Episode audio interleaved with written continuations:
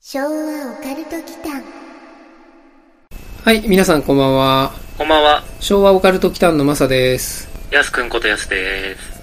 はい、というわけで、本日収録を二人で行ってるんですけど、実はですね、諸事情があって、僕がリモートです。はい。うん。だから、やすくんだけいつもの事故物件の、あの、レンタル会議室に行ってもらってるんですけど、すいませんね。はい。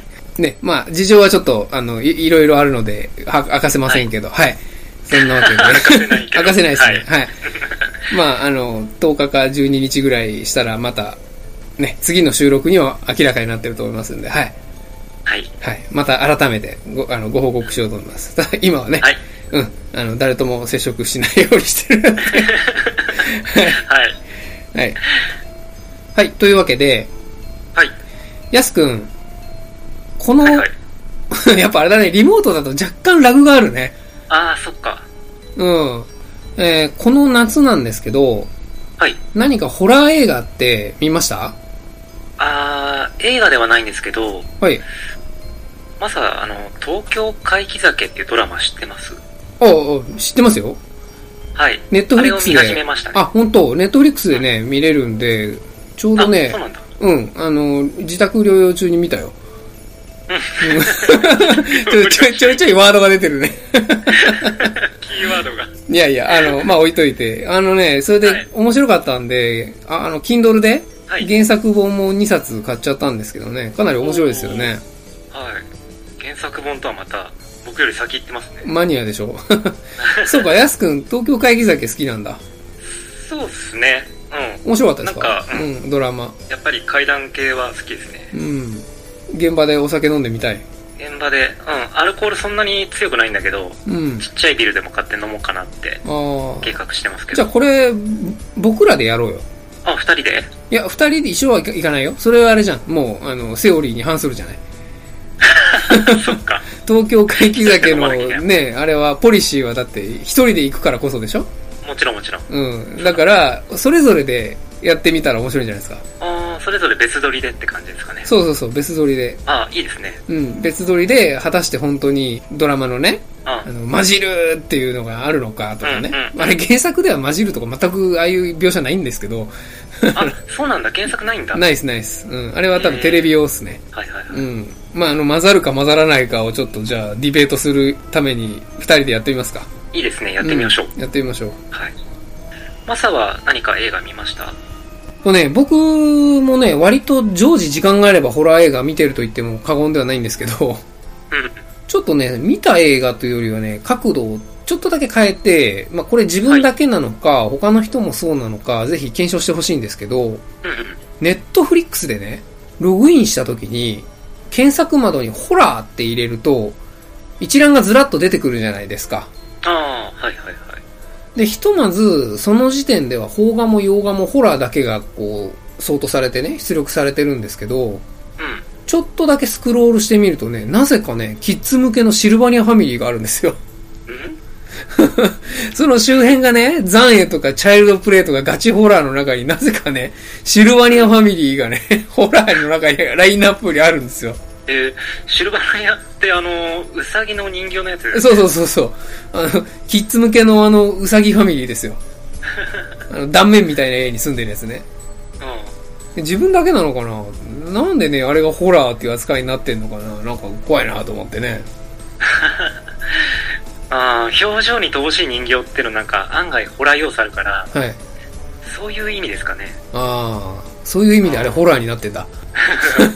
ホラー認定されたのかなうん ?AI でそれとも何か本当に人形が大変な目に遭うとかなのかな でも、傷向けって書いてるけどね。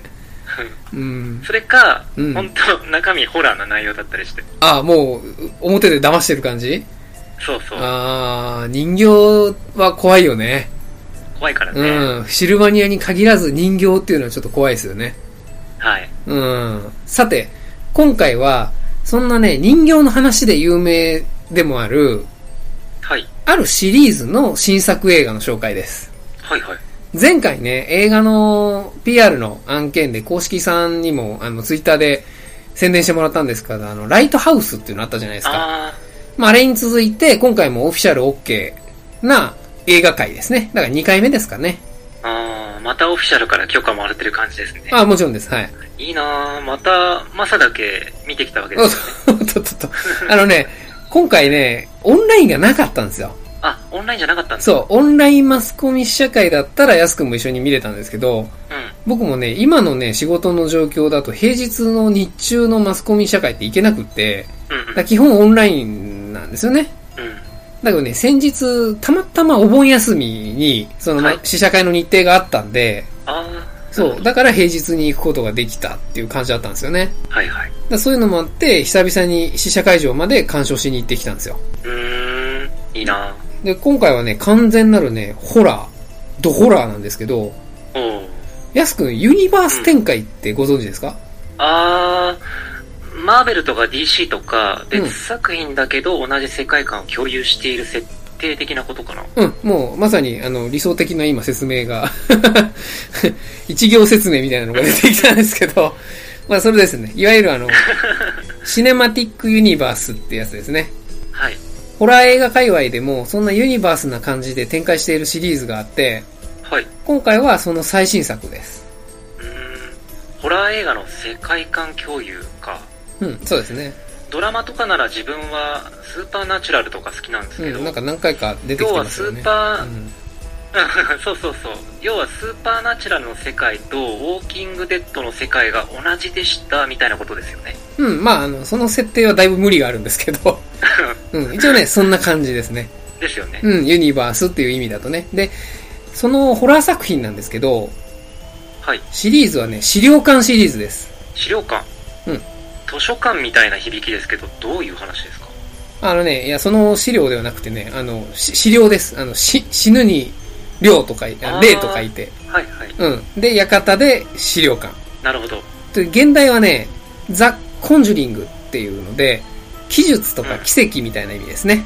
えー、ネトフリとかでリコメンドされてないですネットフリは入ってないんでわかんないんですけど、あ、入ってないのアか。マプラで、うん。あ、そう、アマプラでチラッと見かけたような気がします。ほうほうほう。なんかさ、薄気味悪い人形のアイキャッチとかそんな感じのやつじゃないですか。あ、それです、それです。あの、アナベル人形ですね。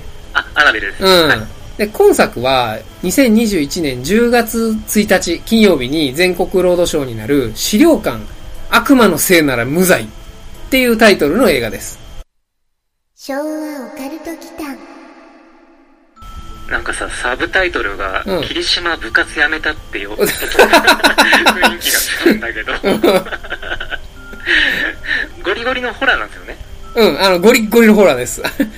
個人的にはね、あの、古畑シリーズのね、すべて閣下の仕業みたいなのを思い出したんです けど、霧島部活の方が来るとは思わなかったな。いや、すべて閣下の仕業の方が、うんピンとくるわ。ピンとくる まあでもねそれが、俺だ響き的にはなんか、あの、あの、句読点が入ってるからね、霧島部活やめたっていうの方が そうそう、しっく句読点りだ、しっくりくるっちゃしっくりくるんだけど、まああの、はい。資料館、部活やめたってよじゃなくて、 あの、悪魔のせいなら無罪ね。はい。ちなみに、5分前ぐらいに産地がね、削られますよ。産地ピンチですか。あ、そう、産地ピンチ。一応わからない人のために解説入れとくんですけど、はい。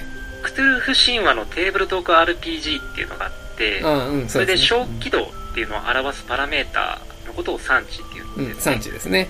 はい。ホラー映画とかゲームで怖い思いをするたびに主人公の正気パラメータが減る感じのことから産地が定着しました。そうなんですよね。ホラーゲームの実況とか見てる人だったらご存知かもしれないんですけど、まあ、夕闇通り探検隊とかクロックタワーとか実況してる人とかはね、よく産地がとかって言ってるじゃないですか。はい。クロックタワーほんと産地削られますからね。ああ、やすくんあれで削られる方うそう。初代やったことなんですけど、ん。すごい削られててストーリー進まないんですよ、全然。逃げ回るだけで。まあ、隠れるか逃げるしかないですもんね。そうそう。 シザーマンに対抗するのがね。あれがね、ハンドガンでも持ってりゃまた別なんですけどね。まあ、あと回避するぐらいですね。う組みん。合って。ああ、そうかそうほか。うん。えいって回回避できましたね、あれね。ら。はい。もうほんと正気度削られました。うん。その辺のね、ホラー芸会もね、どっかでやりたいんですけどね。ただ実は YouTube に僕2つぐらい上げてんすよね。あ、上げてますね。うん。はい。つぐ、つぐの日の実況やってみたみたいなやつが YouTube にだけ上がってるんで、もし興味があったら見てみてください。はい。では、映画のね、方に戻って、資料館悪魔のせいなら無罪のストーリーをね、紹介します。はい、お願いします。 1981年、アメリカのコネチカット州ブルックフィールド。ここは舞台ですね。うん家主を22度刺して殺害した青年アーニーは悪魔に取り憑かれていたことを理由に無罪を主張した。被告人の供述は一貫して全部悪魔のせい。法廷に神が存在するなら悪魔も存在するというのだ。殺したのは人か、それとも姿なき存在を証明するため、心霊研究家ウォーレン夫妻が立ち上がる。被告人を救うため、手がかりをもとに警察に協力し捜査を進めるウォーレン夫妻だったが、とてつもなく邪悪な何かに極限まで追い詰められていく。その存在をどうやって証明するのか。アメリカ史上初、前代未聞、すべて実話の殺人事件。衝撃の真相がついに明らかになる。というストーリーです。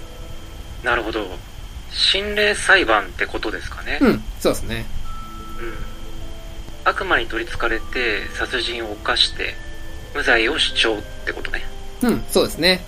はい前に紹介したスリラー映画もそうでしたけどはい。これも実話ってぐらいだから本当の話なんですよねとね、これね、ガチにね、あったらしいんですよ。ガチなんですかうん。アメリカではね、割とそういうエクソシズムっていうんですかね。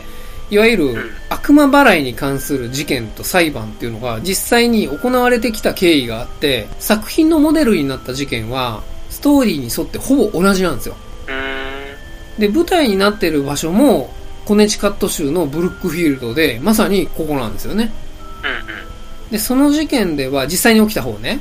はいマーティン・ミネラ弁護士っていう方が悪魔の憑依を理由に本当に法廷で弁護したんですって。えー、で、証人に、まあ最初に悪魔払いを行った神父なんかも召喚したりしてるようですね。日本だと考えられないですねなんか自由の国らしい主張も自由な感じでうん。それの結論はどうなったんですとね、モデルになってるのが本当の話なんで、これ以上はね、劇場で映画を見た方がいいです ね。確かに。 なるほどね。でもあれだよ。ウォーレン夫妻っていうのがユニバース展開の軸になっているっていうことで、はい。まあ、そこはフィクションなんですよね。うーんとね、思う人も多いんですけど、これね、シリーズのファンはね、は多分大丈夫だと思うんですけど、実はね、ウォーレン夫妻はね、実在してるんですよ。あ、実在してるんうだ。ん、えっとね、正確には実在してたんですよね。おーエドロレイン・ウォーレン夫妻として、実名でね、そのまんま映画に出てるんですけど、アメリカの心霊研究家夫妻として、その界隈では有名ですね。なるほど。で、これまでのシリーズでもエンドロールで実際の写真とかもね、見られたりするんですよ。うーん。つまりガチのエクソシストってことですか。うん、そういうことですね。あーそこは、あれですよね。まあ、野暮なことは言わないけど、はい。実話怪談と同じように捉えておけば OK で すかね。言えてみようですね。つまり、映画で描写されていることが、実話という場合に、その悪霊の存在もまたっていう話ですよね。そうそうそう。うん、そうですね。まあ、あの、実話怪談に近しいものという認識で問題ないと思います。はい。うん。ちなみに、あまりね、夫妻のね、個人としての情報が残っていないみたいで、調べようとしてもあんまり情報が出てこないんですけど、うんうん。慣れ初めなんかもね、謎とされてるんですけど、今作では二人のね、慣れ初めも少しだけ語られてますね。えー、エクソシスト夫妻の馴れ初めって気になりますね。うん、そうでしょうん。心霊マッチングアプリ的な第6巻みたいな感じだろ うか。海外はそういうの多いんですかね。えー、っとね、とね、心霊マッチングアプリ的なものはね、調べてみたんですけどね、それはね、なかったっすね。まあ、そりゃそうだよね。 なんだろう、Tinder みたいなのあんのかな心霊で、Tin- Tinder、あと心霊みたいなさ、 ないか。でね、裁判の方はね、ちょっと調べてみたんですけど、えっ、とね、1910年頃に、あの、ハエの王として知られるベルゼブブっていうのがあって、まあそのベルゼブブに取り憑かれたっていう自称する少女がいて、まあものすごい勢いで天井まで浮き上がったり、まあ何を食べてもマカロニや茶葉のようなものを吐き出したっっていう風に記録が残ってるんですよね。えで、この事件がカトリック教会によって認められた最初で最後の悪魔払いとして有名だそうですよ。ー、そういうの具体的に出てくると、ちょっと中二病感ありますよね。 うん、ベルゼブブってもう中二病だよね。ベルゼブブとか、あと、うんルシファーとか、あ、そうそう、それそれ。ね、うん。口にするのもちょっと赤面しそうですけ ど、すするよね。サタン、サタンももう今更ねっていう話だし、 まあ多分同じだったと思うんだけど、ルシファーね。ううん。まあちょっと痛いよね。いつからだろうね、ルシファーが痛いとかになったの。なんかね、でわかりますね、そういうの。ん、ですよね。うん。で、他にも2008年には悪魔崇拝を行うグループに出入りしていたっていうジュリアっていう女性が悪魔に取り憑かれたので払ってほしいというふうにニューヨーク医科大学にやってきたそうなんですね。で、それはね、空中浮遊したり、突然しゃがれ声になったりっていうのがドクターによって記録されているそうですよ。悪魔崇拝してるのに取り憑かれて払ってほしいうん。とは自分勝手すぎませんかね。本当そうだよね。 もう、雨乞いして雨降ってきたから、ざっけんなって言ってみたいな感じですよ ね。それは、その例え面白いですね。 うん、まあ自分が招いた種だもんね。そう。うん。自分で崇拝してるくせに何言ってんすかって話だもんね。それか、雨乞いして、うん。雨降ってきて、うん服濡れたからう、ん。乾かしてくださいみたいな感じですね。なんか弱くなった。最初でやめとけばよかったのに。ごめんなさい。ちょっと高熱のため僕もあの、ちょっと厳しめになってます。お出ましたね、高熱キーワード。 ちょっとトゲトゲしてる。あとはね、エクソシスト、有名なね、のモデルにもなったメリーランド州の悪魔払い事件ですね。うん。あれはね、コテージシティ40ストリート3807番地といえばね、あれですよね。うーん。体にヘルとか、あの、キリストとかいう文字が勝手に刻まれたりの、あの、あの件ですね。そうね。うん。ヘルじゃなくてさ、うん。体に刻まれる文字がヘルスとかだっ たら、うん。宿主の健康面を気遣う悪魔と思われて、うん。払われないかもしれないよ ね。ヘルスヘルス。うん、もう日本語だったら一文字違いなんだけど、 それね、英語のスペルにするとね、だいぶ違うんですよね。 ヘルとヘルスって。それさ、あの、体に刻む必要あります あー、そっか。ヘルスって刻むぐらいだっ たら、何も刻まないでじっとしてた方がいいよね。健康が危ないみたいな感じかな。とりあえず、本題に戻して、はいマサが見て作品の見どころを、うんオカルト視点でぜひ教えてほしいですね。そうですね。えーっとね、シリーズのファンなら、まずその辺のウォーレン夫妻のね、慣れ初めが今回描写されているのもね、見どころの一つだと思うんですよ。うんで、ぶっちゃけ、奥さんのね、ロレインがね、だいぶ特殊能力があるので、おーそれ頼み的な部分が結構あったりするんですけど、まあその、エドあってのっていうところの理由も分かったりしますよね。そして、まあ真相に迫っていく過程が、まあその特殊能力だけの力ではないっていう部分ですかね。うん。うん。現場に残された、まあ、これね、言っても大丈夫な部分なんで発言しますけど、爪痕何かの爪痕ね。と、若い女性の、まあ、水死事件。これは、あの、直接の事件とは違って、この事件に関連する別の事件ですね。はいはい。と、あと、黒いバラ。あとは、謎のトーテム。列車の音とかね。まあ、そういうファクトから、正体に迫っていくっていう謎解きの要素がね、今回の見どころでもありますね。 なるほど。奥さんの方はどんな能力持ちなんですか能力持ちっていうとなんか本当もうスタンド能力みたいな感じがするんですけどう。んうんうん。一応ね、霊視なんですよ。うんうん。霊視ね。霊視ね。うん。ただね、かなりね、VR とのハイブリッド的なね、ものすごい現代的な霊視の能力なんですよね。えでもね、入り込みすぎちゃうことが多くて、だいたい毎作、エドが、もういい、ロレイン、戻ってくるんだ、的なね、シーンが入ってくるのがお約束にもなってますからね。ー、なるほど。うん。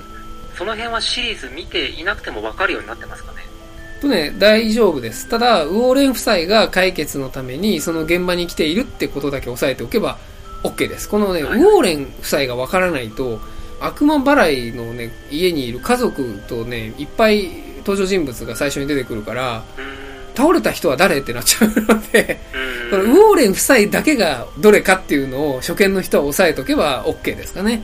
なるほど。うん。あとはね、シリーズを見ていない方は、まあ単純に単発のホラーとしても楽しめますね。うーん。アメリカのホラーのいいところって、まあ退屈な時間がほとんどないことなんですよね。はいはい。あと無駄なね、ギャグパートがないことが重要かなと思ってて、資料館シリーズももちろんね、そんな感じなんで、次から次にね、怖がらせてくれるシーンがね、続きますよ。なるほど。自分はシリーズみまだ見たことないので、うん。初見として存分にビビらしてもらおうかな。うんその映画に。安くはね、ビビると思うわ。うん。うん。しかしさ、うん。マサがさっき言ってたように、うん。邦画のホラーってうん、最近ちょっと無駄なギャグシーン確かにありますよね。うん。あれは何なんでしょううね。ん、確かにね。うん、作品名は挙げないけど、うん。うん。この間見たのではうん日本を代表する音量2体が対決する話なんですけそど、れは、うんそれは、うんうん、完全に途中ギャグでしたよ。うん。まあ、あのーこのね、資料館のね、悪魔のせいなら無罪の今、特別会でやってるから、他の映画の作品名はあまり上げたくないんですで、ちょっと自重するんですけど、 あれですよね。S 対 K だね、それね。それ、そうです。あれはね、まだね、マシな方だと思うんですよね。あの、フュージョンしちゃうやつでしょ井戸の上で。そうそうそう。あんな感じのね、ギャグコメディ要素はね、皆無ですよ。ううんん、もうひたすらいい意味で真面目なホラー。あえて言うならそうですね、あの、アメリカの幽霊のイメージって、やすくんどんなもん持ってますうん。アメリカの幽霊のイメージ。アメリカか。アメリカだと、土葬だからやっぱ、ゾンビですかね。うん。女の幽霊は、なんでしょう。どうなんでしょうね。考えたことなかったけど、うんうんそうだよね金髪だっ たり、昨今問題視されてるので、うんうんあんまりはっきり言うのも怖いけどう、んうん、気をつけて。黒人の霊とか、うんあ人種も多種多様ですし、う日本みたいに白いワンピースの長い髪のみたいなうんステレオタイプのイメージはないですかね。あ。まあ、ですよね。まあ、はいそういう意味では、あの、ステレオタイプのアメリカ人かもしれないですね。 ううん。えっとね、こ今作だとね、デブのね、霊に襲われるシーンがあり ます。これはね、別に本筋にあんまり関係ないから大丈夫だと思うんで話すんですけどね。ん。デブの霊って、 肥満の割合多いって言うもんね。そう、だら。からステレオタイプのアメリカ人ですよ。あーうんなるほどね。うん。アメリカのスタンダードが今はそれなんだな。多分で、うん、太ってるのが普通なんでしょ。 そう、ハンバーガーのレタスでもう野菜を1日分取りましたって言っちゃいそうなね、そんなタイプのあれでしたよ。なるほどね。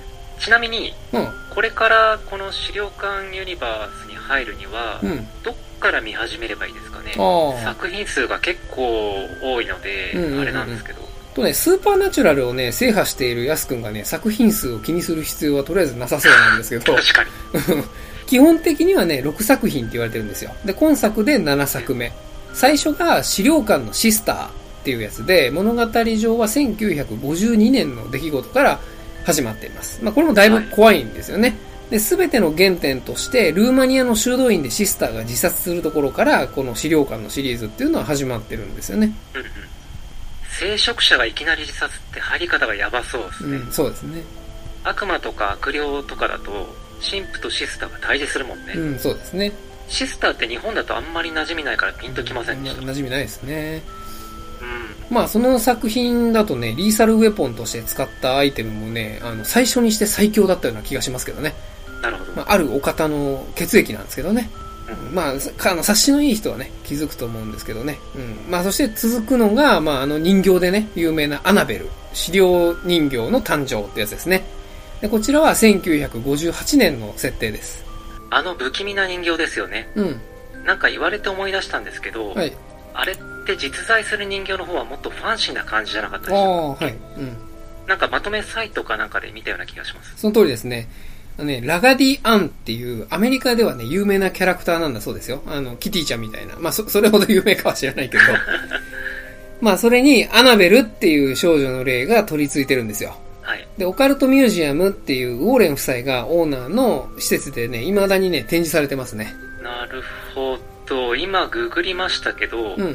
こっちの人形の方が、なんかまがまがしさっていうんですかね、うんうんにじみ出てるっていうのか、うん。うん。なんというか圧を感じますよね。なんかね、表情がね、怖がらせに来てないのが怖いよね。う。うんん。開けるな、触るなって注意書きありますよね。うん。このケースをね、挑発して、叩いた男性客がね、観光に訪れた人がいたそうで、はい。帰りに交通事故で亡くなったっていう話がいろんなところに書かれてますね。えで、まあね、そんな呪いの人形の話なんですよね。で、続いて1970年が設定になっているアナベル資料館の人形、翌年1971年が設定になっている、えー資料館という風に続きますねうん。資料館の方はですね、あの家中の時計がね、3時7分で止まっちゃう話なんですよ。まあ、ユニバースとしてはこれが一作目ですね。ー、なるほど。うん。アナベル人形がアイコンというか象徴的な存在としてシリーズ化していく感じですかね。うん。人形ものは日本でも稲川淳二の生き人形とかあるし、日本人形とか、どこの世界でも恐怖や畏怖の対象になるのは同じなんだなって思いますね。うん。まあ、タイの6テープ人形もそうですからね。そうですね。うん。そして、アナベルシリーズの第3弾として、アナベル資料博物館と前作になる資料館エンフィールド事件ときて今作ですね。まあ、個人的におすすめなのはエンフィールド事件ですね。エンフィールドってイギリスです。えー、ロンドン北部のエンフィールドが舞台で、まあ、世界の心霊史にも残る最も長期間続いたポルターガイスト現象っていうのが題材になってますね。パラノーマルな感じなのね。うんまあ、まさにそうですね。うん。 SNS とかで見るあの手の現象って、うん結局全部引っ張ればうん実現できる現象ばっかりで、うん。どっかに釣り糸とか結んであるんじゃないかって割と思ってたりするんですけどね。まあ、そういうね、懐疑的な人にこそ見てほしいですかね。うん。まあ、最新作はね、ポルターガイストどころの騒ぎではないですからね。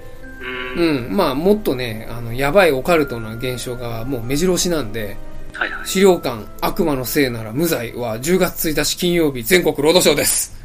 まあさ、んちなみにそのウォーレン夫妻のオカルト博物館、ミュージアムってどこにある、とね、コネチカット州っていうところなんで、アメリカのね、あまり手軽にはいけないですね。で、でもそういう方のために YouTube で館内映像などが公開されてたりするんで、まあ YouTube の方でリンク貼っておきますよ。はい。もしね、あの、ウォーレンオカルト博物館ツアーをね、見たい方はね、そこからご覧いただければと思います。はい。あとね、実はね、エドさんはね、2006年で、ロレインさんはね、2019年にね、もうすでにね、お亡くなりになってるんですよね。あー、もう亡くなられてるんですね。そうそうそうそうそう。でね、まあ一応ユニバースとしては他にもあるみたいで、資料館そのものはジェームズ・ワン監督によって生み出されたシリーズなんですけどね。で、今作の監督はマイケル・チャベス監督なんですよ。あー、監督違うんだ。うん、ユニバースの方では2019年公開のラ・ヨローナ・泣く女っていう作品でメガホンを撮ってますね。うんうで、ワン監督もね、今回プロデューサーとして名を連ねてます、当然ながらね。ん。ユニバースってその辺が複雑になってきますよね。まあね、時系列を追うとね、うーん。まあさ、その、ラ・ヨローナ見たんですか同じ試写会場でね、当時見たんですよね。2年前だったかな。はい某有名オカルト系 YouTuber の方もね、いたような気がしますけどね。えうん。でね、ヨローナもね、かなり産地がピンチになる演出が多いんですよ。ー、ううーん。ん。まあ、予告編でもあるんですけどね、あの、ビニ傘の演出とかやばいっすよ。ビニガサ。うん。これ、見た年にね、角川のね、試写室で、他のね、有名邦画ホラーの続編みたいなのがあって、それも見たんですけど、はい。邦画ホラーね、ちょっとね、頑張らないとね、もう負けちゃうぞって思いましたね。最近の欧米ホラーは演出もかなり凝ってますもんね。うん、凝ってますね。うんホラーの自負動画とかでも思わず声上げてしまうのがあったかな。まあ、脅かし系だよね、それね。そううねん、。だいたい向こうからうわーって来るやつでしょ。そうそう。うん。まあね、そのヨローナの監督なんで、肝心のそのビビらせ演出っていうのは期待以上だと思ってもらって OK ですね。なるほど。うん。まあ、あの、マスコミ用のプレスっていうのがあって、そっちにはね、プレステキストの方には、ヨローナはユニバースのラインナップには入ってはいないんですけどね。まあ、この辺一応オフィシャルが正しいということであるんですけど、まあ、一応監督はそのヨローナの時の監督ということですね。なるほど。うん。というわけで、資料館悪魔のせいなら無罪なんですけれども、まあ、安くにもちょっと予告編を、まあ、この、ポッドキャストの方はね、最後に予告編の音声だけ入れるんですけども、安くんには予告編だけ見てもらって、まあ、初見の方にほぼ近しい人なんで、 はい。まあ、予告編見てどうだったかっていうので最後締めたいと思います。はい。はいじゃあ予告編見ます。おーい。昭和オカルト祈間というわけで、資料館シリーズ初見のやすくんが予告編を見てどう思いましたなんかあの人形の印象が強いんで、うん。チャイルドプレイ風なのをイメージしてたんですけど、んうん予告見ると全然違いますね。ああ、チャイルドプレイのチャッキーね。そうそうそう。うん。まあ、チャッキーはあれも完全に自走してくるもんね、包丁持って。ああ、うん。うん。アナベルはそういうことがないからね。まあ、アナベル人形のことだと思うんですけど、あれはね、資料館シリーズの中の一つなんで、エインフィールド事件とか今作はね、また違うんですよ。まあ、あの、ち、チラ見ぐらいでは出てくるんですけど、まあ、今作は黒魔術で悪魔に乗っ取られた青年が犯した殺人事件と、その裁判で悪魔のせいにした部分と、それの証明っていうのがメインですかね。ああ、それで悪魔のせいなんですねそ。うそうそう。スーパーナチュラル的には、うん。硫黄の痕跡があるとか、うん黒い煙のようなものがうん人に乗り移ったりする描写があったりするんですけうん、うど、ん、うん、映画では心霊現象の解明をするっていう感じかな。うん。うん。そうですね。スーパーナチュラルがちょっとごめんなさいね。僕あんまり実はね、シーズン6からしか今見れない状態で、うん。もうみそこ多分ね、まだ見てないんですけど、はいはい。うんとね、ウォーレン夫妻がね、あの、いろいろその呪いの根源となる原因とかを突き止めていく話ですね。まあ、この辺さっきもね、うん話した気はしますけど。なるほどね。予告でさ、うん。ロレインがペンダントを手に持ってブラブラしているっていうのはあれはダウジングかうな。うん。ん。ダブジングだね、多分ね。分子以外にも能力あるんですね。ああ、ロレインね、何気にギフテッドなんですよ。えうん。霊視もね、もうさっき霊視って言ったんだけど、ほとんどね、サイコメトリーのレベルですよ。ー、あうーん。ダウジングはね、その証拠となる何かを探しているシーンですね。今作はね、そのミステリーパートが本当面白いですよ。なるほどねう。ん。オカルトとミステリーは相性抜群ですようん、ね。抜群だね。うん。それがオカルトなのか、ちゃんと犯人がいてトリックがあるのか、うん。みたいな。うん。ミネコの話に近いね。うん。うん。ただほんと映像だけ見てると前者っぽいですね。オカルトですね。うん。ウォーターベッドとか、この次の展開予想できますよね。ああ、ヨローナでいう傘かな。えうー、ん。今作もね、いろんなね、ビビらせ要素が本当にあるんですけど、ウォーターベッドはね、ちょっとトラウマ級かもしれないです。マジか。うんそこ楽しみですね。まあ、この現象がそのままガチなら司法の場は大混乱する気がするんですけど、うん。自由の国の法廷ではどんな結論出すんでしょうかね、これ。うん。楽しみですよね。楽しみですね。これね、実はね、このテーマってね、日本では映画ではないんだけど、うん。ゲームとかではね、こういう心霊裁判がゲームになってたりするものであったりするんですよね。まあ、あの、んうん別作品なんで、あんまりそっちをフォーカスはしないんですけど、逆転裁判シリーズに実はそういうのがあったりはするんですよね。えうん、まあまあ、注目ですよね。これは果たしてオカルトなのか、それとも犯人がちゃんといるのかっていう話ですね。ー、そうですね。うん、司法はどういう判決を下すのかっていうところですよね。うん、そこは注目ポイントですね。ですよね。まあそんな資料館、悪魔のせいなら無罪は、10月1日金曜日、全国ロードショーです。はい。はい。ちょっとサブスクの方で過去作を復習して、うん。こっちは劇場で見たいと思います。あ、ぜひぜひお願いします。はい。はーい。じゃあ、えー今日はこんなところで。はい。はい。ありがとうございます。ありがとうございました。シリーズ史上最高傑作の作品になった過去作を凌駕する恐怖この物語は全て実話 This is Ed Warren here with Lorraine. All right, let's get started. I think I hurt someone. Residents of Brookfield were shocked this afternoon by the broad daylight murder of Bruno Sauls. Whatever happened that day, that was morning. The court accepts the existence of God every time a witness swears to tell the truth. I think it's about time they accept the existence of the devil. We think your family was cursed, and that connection's still open. She's doing it again.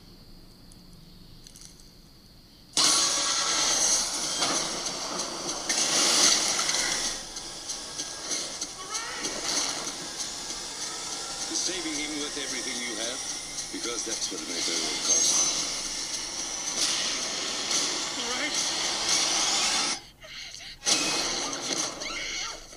「資料館悪魔のせいなら無罪」それで済むと思ってる